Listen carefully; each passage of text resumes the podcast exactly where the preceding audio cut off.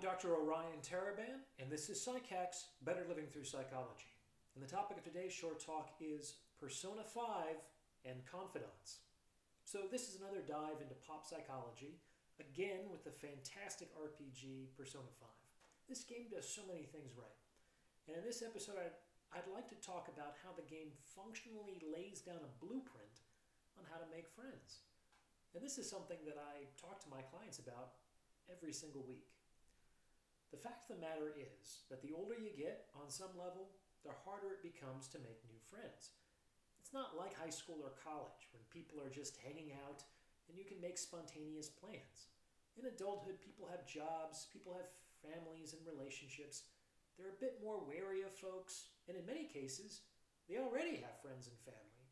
So they're often not in the market to form new friendships, which, as we'll see, can be time and energy consuming. So it's hard to make new friends as an adult. But Persona 5 lays out a pretty solid template for how to do so. First of all, it's important to understand that to make a friend, you have to spend time with them. And in the game, as in life, time is the most precious resource you have. Obviously, if you spend time with one person, the opportunity cost is that you don't get a chance to spend that time with anyone else which means that you deepen relationships to a certain extent at the expense of all other relationships you have or might have. So you have to spend time with people. And this time will generally be spread out over months, if not years. It's really not possible to become close friends with someone in less time. So pace yourself for the long haul. Now, just like in the game, everyone starts as an acquaintance classmate, a person in your community, a chance encounter, etc. And you begin the path toward friendship when you take the first step to invite an acquaintance to a one on one interaction. That's the first step. And usually that interaction revolves around an activity. Like with Ryuji, it's training. You run or go to the gym. With Yusuke, it's art. You go to a museum or to an inspirational location. So that's another thing to keep in mind you can't expect every acquaintance to enjoy every activity. In the beginning, the burgeoning friendship is based around a shared interest, and this becomes the common ground on which your relationship is based. This means that you have to pay attention to the interests, temperament, and personality of the people you're dealing with in order to propose activities that might resonate with them. And these factors are represented in the game by the arcana associated with each character, which is a principle from the tarot which reveals, let's say, their essential nature. So you need to spend time with people, one on one, in an activity that reflects a shared interest. When this happens, you tend to get somewhat stereotyped, compartmentalized relationships. This is my gym buddy, this is my museum buddy, etc. This isn't necessarily a problem, however, as this might be considered a necessary phase toward deepening a friendship. So, how does that occur? Basically, stereotyped relationships are deepened by means of a gradual process of mutual revelation.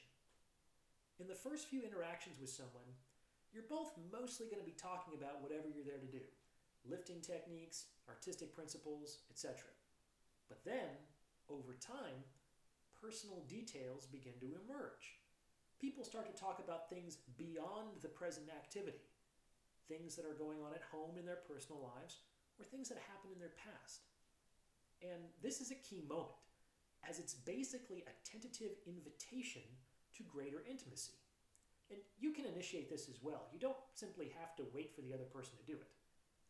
The crux of the matter is to determine whether the intimacy is reciprocated in kind.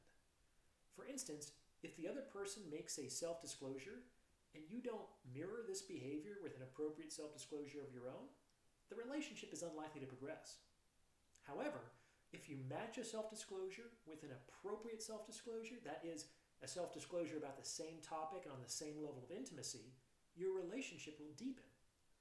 The path toward friendship is a sort of dance in which the steps are the matched reciprocity of self disclosure. And the last point I want to make is that one of the best ways to accelerate the process of intimacy in a relationship is to overcome a challenge together. This is symbolized in the game by the fact that you generally have to accompany each of your confidants through a personal difficulty. There is a suffering to pass through or a crisis to resolve. And it's important to understand that you don't actually have to eliminate the suffering or mitigate the crisis. Either is really the other person's responsibility.